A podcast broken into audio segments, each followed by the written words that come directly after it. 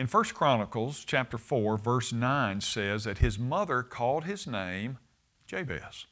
Now, the name Jabez means pain and trouble. Can you imagine walking into a room and hearing somebody say, Well, here comes trouble, or someone describing you as a real pain? And what's more, it was Jabez's mother who labeled him that way the day that he was born to her. She gave birth to him in pain, the scripture says. But Jabez refused to wear the label or even let that name define him. Instead of looking back at his past and listening to his critic, uh, critics, he turned to God, and this is what he prayed. He said, Oh, that you would bless me and enlarge my territory, that your hand would be with me, and that you would keep me and, uh, from evil, and, well, that I may not cause pain. And so God granted him, the scripture says, what he requested.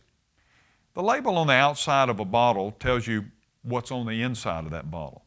And when you let others label you, well, invariably they make your world too small. And once you accept the label that they place on you, well, you start to believe that's who you are and that you'll never amount to anything more than that. No, only God can tell you who you are. So do what Jabez did go directly to the source God. He created you, He redeemed you, He calls you, He equips you, He empowers you, He rewards you.